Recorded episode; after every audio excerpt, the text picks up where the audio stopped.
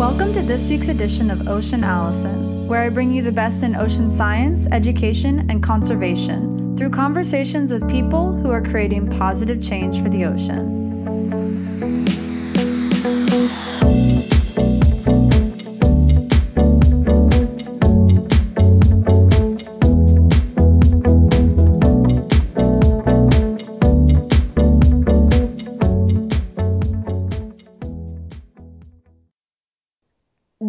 Ocean advocate is Chad Nelson. Chad is the CEO of Surfrider Foundation, a grassroots nonprofit dedicated to protecting and preserving the world's oceans, waves, and beaches. Hi, Chad. Welcome to the show. Hey, Allison. Thanks for having me. Very excited to have you here today.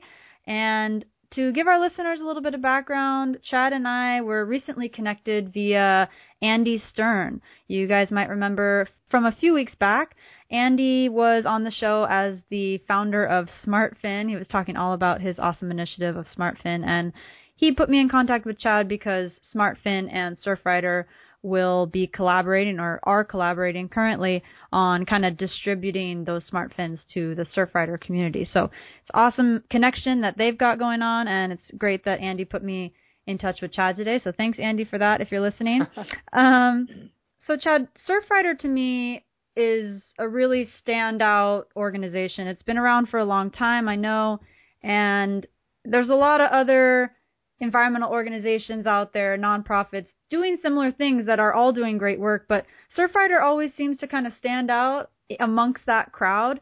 Can you give us a little bit of background on how Surfrider came to be, kind of the history of it and it standing out? Yeah, sure. So the Surfrider Foundation was founded in 1984 at Malibu Beach, you know, a famous surfing beach in Southern California. It was inspired by an interesting collection of guys, a surfer named Lance Carson, a surfer and aerospace engineer named Glenn Hening, and an environmental advocate surfer named Tom Pratte. It was inspired actually by the 1984 LA Olympics and some problems they were having at the beach in Malibu with the management of an inlet there that was affecting the waves and water pollution. And they decided to get active and uh, do something about it. And, you know, it was really kind of a sea change for the surfing community who, you know, previously had been kind of looked at as these dropouts of society, people who weren't really engaged. And uh, they wanted to turn that around and they were effective in Malibu. And from there, the idea of surfers getting active and getting involved in coastal issues really has expanded and blown up. And, you know, now the Surfrider Foundation has 84 chapters in the United States, tens of thousands of activists around the country, and we've we're even international. And there's Surfrider Europe, which is quite large, and uh, we've got affiliates in Brazil and Australia and Japan. And so this idea that those guys sort of came up with in 1984 is really uh, caught fire, which is great to see. You know, and uh, I think some of the reasons why Surfrider is particularly effective is, you know, it's really about empowering ocean user, users, whether it's surfers or swimmers or people who walk the beach who live in coastal communities, and tapping into their passion for the coasts and helping them transform that into protection. So it's about getting the people out on the coast engaged in solving the problem and the grassroots nature of it. And there's people in coastal communities all over the country doing that. And uh, our job at the headquarters where I work is to provide them with the tools, the science, the policy, the organizing techniques to um, be effective advocates. But I think it's the fact that it's people in communities doing the work that really separates Surfrider from other groups. And we're able to use this network effect of having all those activists and those chapters around the country work together and share information. We can scale that work up from the local level to the state level, to the regional level, and to the national level. So um, the model for Surfrider was developed long before I took over, but I, I think it's a really effective one.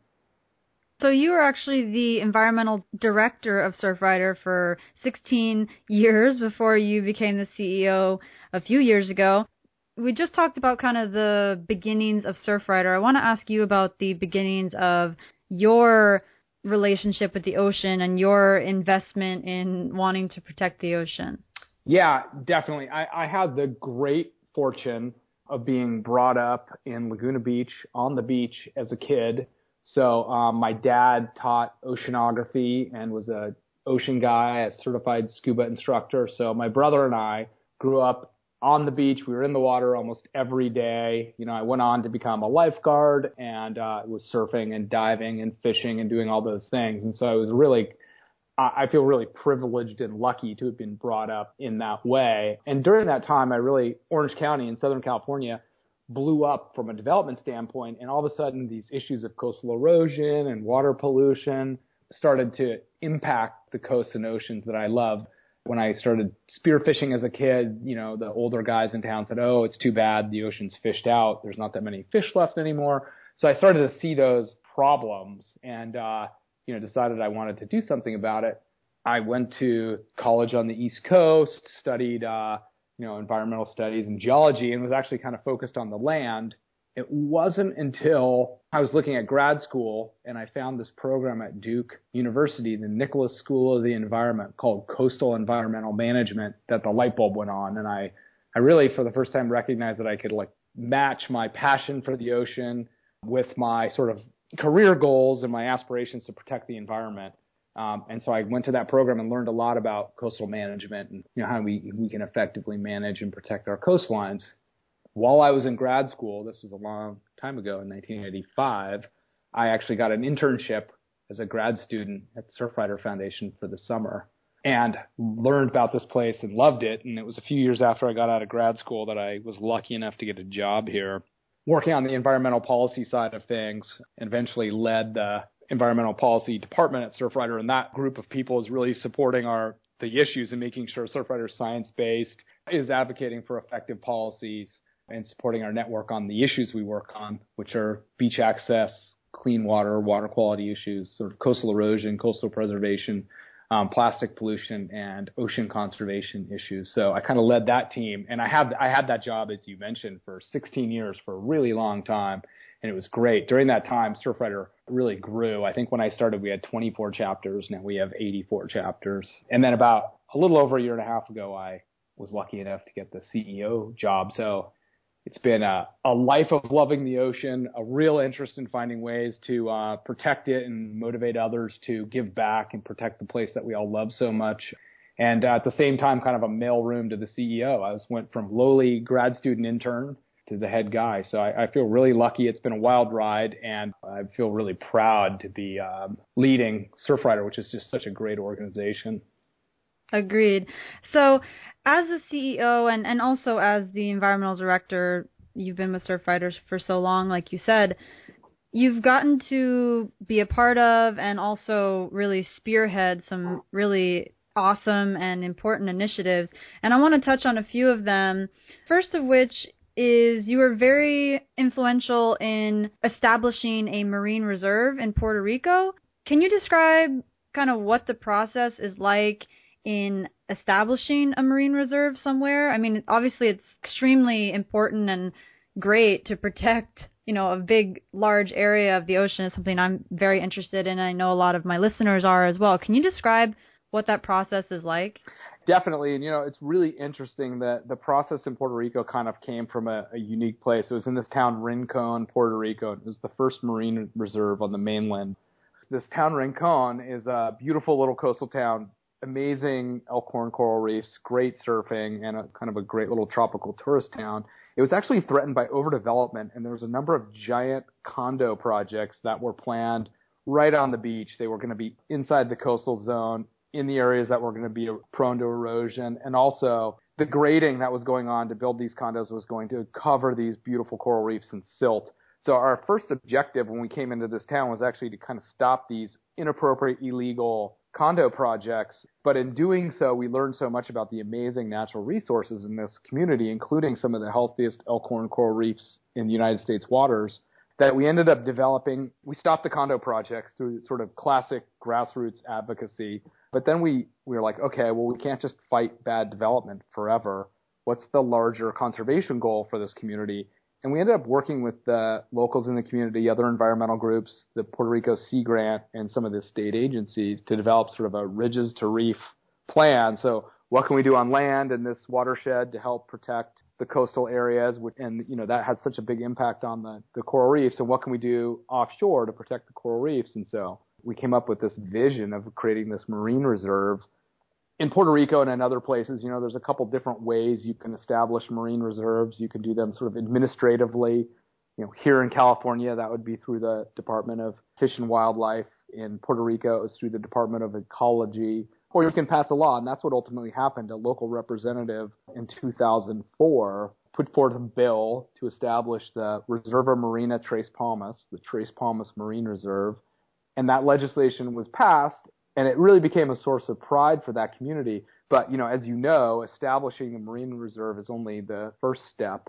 The next step was to actually build a management plan. So we got a couple grants from NOAA Coral Reef Program, and uh, we spent the next four or five years building out a community-based management plan to ensure that the, the, community was engaged and supportive, and we had all different kinds of stakeholders in that process. And uh, ultimately put forth a, a management plan and set up a community-based steering committee to effectively manage this marine reserve.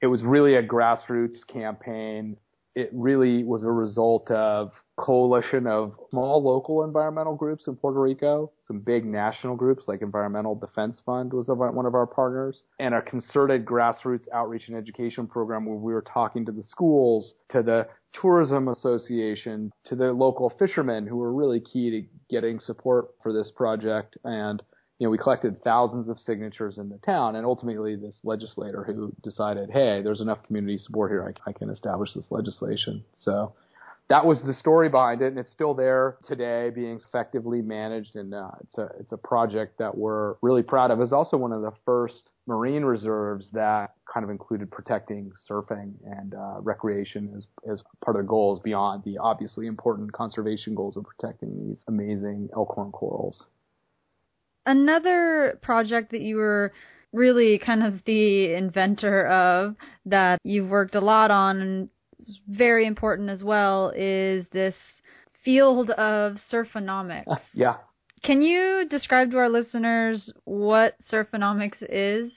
Yeah, definitely. So surfonomics is really sort of the economic study of surf tourism and surf recreation. And it's interesting because it's actually connected to the project in Puerto Rico when we were trying to establish the marine reserve in the very beginning of the project, the fishermen, which is often, you know, have the most to lose or most at stake, and then the community felt like this conservation project was actually going to hurt economic development in Rincon.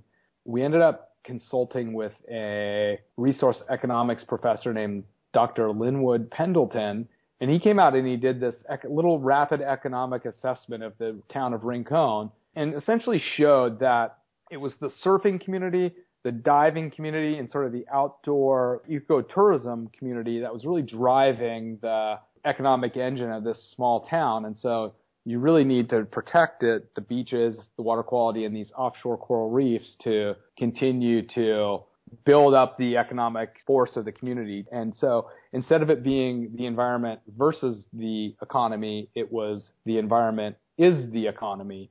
And that report just was a game changer in our campaign. It really turned people around. So a lot of people who are like, who are these conservationists? They're not, they don't have the interest of the community in mind. They just want to save these coral reefs for their own sake.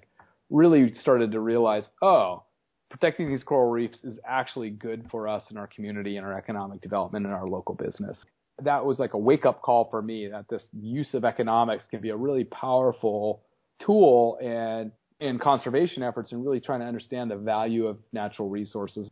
And so it was a couple years later after that campaign that actually Linwood Pendleton, the same guy we consulted, talked me into going back to school at UCLA. And I joined this environmental science and engineering program and studied economics. And my for my doctoral thesis, I wanted to look at the economics of surfing, of surfonomics. And so I spent about four years studying surfers in California, particularly at Trestles, which is a surf spot right near Surfrider's office. It's also one of the most popular and arguably best surf spots in the United States. And it was under threat from a big private toll road project that was going to destroy the watershed that ultimately makes the wave. And so I started, I interviewed about 1,300 surfers. I asked them questions about where they came from, their demographics, their spending behavior in San Clemente.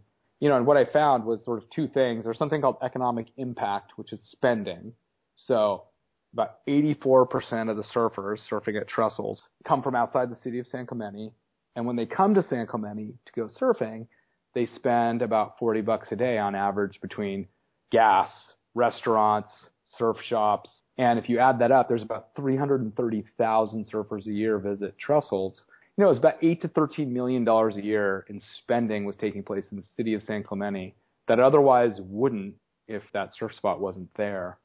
And so it really demonstrated to the city of San Clemente that this surf spot at Trestles is a little gem for them and it's attracting people from all over Southern California, you know, and the world, but that was a smaller percentage of the population to visit. And when they come to surf there, they're spending money in their town. So outside of its values aesthetically and inherently as one of these great surf spots, it also has like this hard value to the community. And so that was also like a powerful argument for protecting the surf spot. Interestingly enough, there's another guy named Neil Lazarow, who's an Australian guy, doing the same thing in Australia at the same time I was. And we ended up meeting up and we were kind of the first two guys to do this stuff for surfing. And now there's surfonomic studies all over the place. There's a great group called Save the Waves, based up in San Francisco area, that's setting up world surfing reserves around the world, and they're using surfonomics as one of their sort of ways of assessing these spots. So it's grown since these studies about 10 years ago, and it's cool to see. Yeah, it's definitely cool to see. I mean, I think surfonomics can be applied to any kind of activity that people do outdoors, enjoying nature, the ocean, whatever it may be. And I think that a lot of people around the world are probably using a similar model to what you kind of created with Surfonomics. And it's really, I think, really impactful because blending the environment with economics is a big answer to a lot of our problems today. So thank you for for you know coming up with that and having the economics background and the surfing background and all those things to bring that together because it's really really great. Another topic I want to touch on that I know Surfrider has been working on a lot kind of in more recent years is climate change and sea level rise. Yep. Um, can you talk about focusing on climate change and sea level rise, kind of the science behind it, and the approaches that you guys at Surfrider are taking as of now? Yeah, no, definitely. So, you know, obviously what's happening is climate change is warming the planet, and that's causing two different impacts that are creating sea level rise.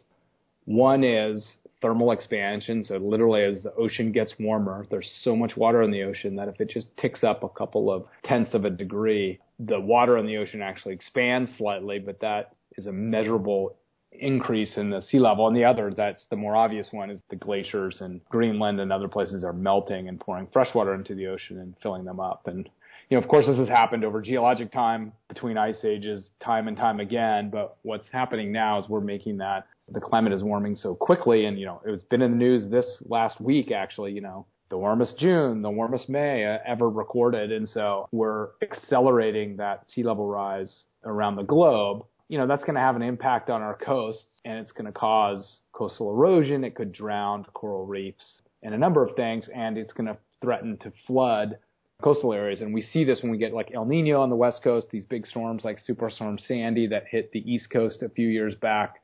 You know, and coastal erosion is one of these natural phenomenon and everything's fine until human development gets in the way. So whether it's a, somebody's house is threatened, we see bluffs erode. Sometimes it's a road or a parking lot or something, you know, that coastal erosion starts to impact.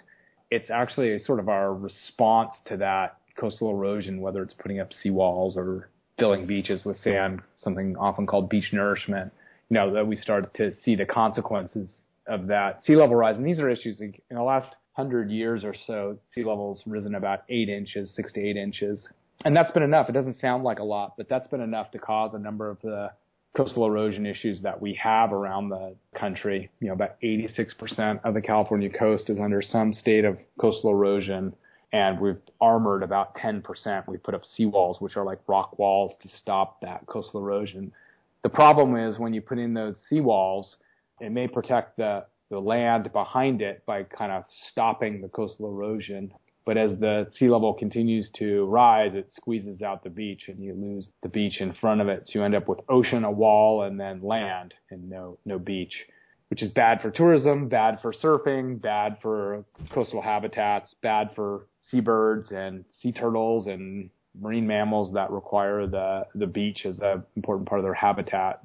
So that has been the challenge, and Surfrider has been sort of fighting these coastal erosion issues for for about 30 years in a very reactive way, which is you know coastal erosion affects the coast. Someone tries to put in one of these seawalls, we fight them and we try to stop it, and you know in some cases we are effective in doing that, in other cases we aren't.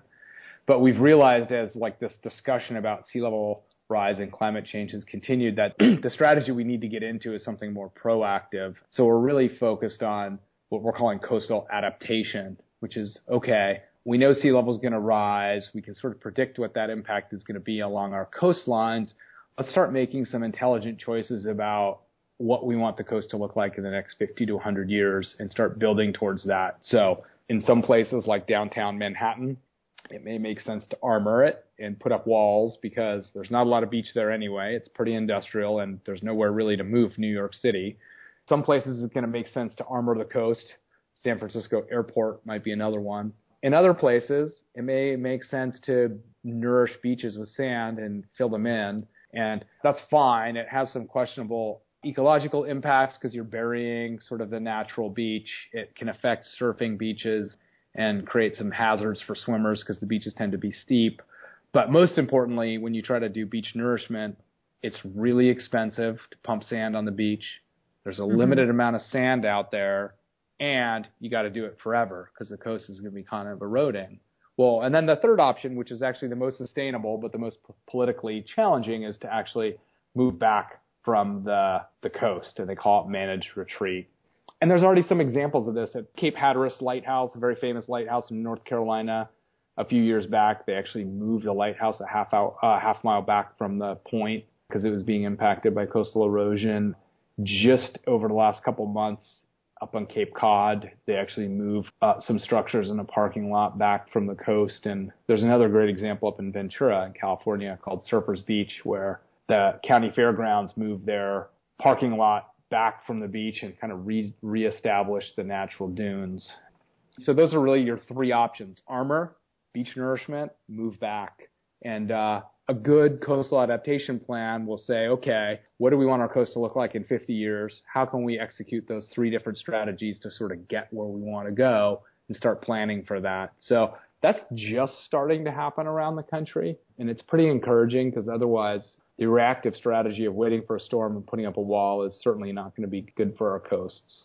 So um, Surfrider's really been focused on ensuring that this concept of coastal adaptation is being understood and being promoted in local state plans and then getting involved in those plans at the community level to make sure that sort of the values that we have as a coastal conservation organization and a, and a group that likes to recreate on the coast are, are well represented in talking about kind of those three options of a more proactive approach to coastal erosion and sea level rise, what about raising cities? I mean, I know that cities have been raised in the past due to other issues, like Chicago was raised, you know, a mm-hmm. 100 years ago because of sewage issues or whatever.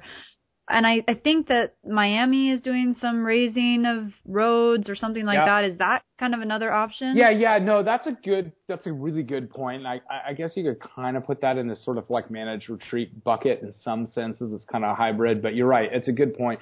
You know, I think by trying to raise cities, certainly, or raise roads, I think in some cases you can probably buy a lot of time. So, you know, these coastal erosion events happen sort of episodically and, uh, oftentimes, you know, a big storm like Sandy will come through, wash a bunch of stuff away, and then we rebuild it. And then, you know, it takes another 30 years before the next storm hits. And so, you know, if you raise the elevations of structures so they don't flood, or actually in some cases they're raising things high enough so that the water can naturally pass under them, that's a great strategy, I think, in the, in the short term. So it may avoid damage from storms in the short term, but you know, depending on the on the coastline, it may not be a long-term strategy, but it's a really good point, and it's a really important thing to do, at least in the interim. You know, we're not going to abandon the Jersey Shore anytime soon, but if we raise the structures and are smart about it, we can certainly minimize the damage when the next big storm comes. So, Chad, you mentioned that there's 84 chapters mostly across the U.S., but also a lot of chapters internationally, like you mentioned, Europe and Australia and other places.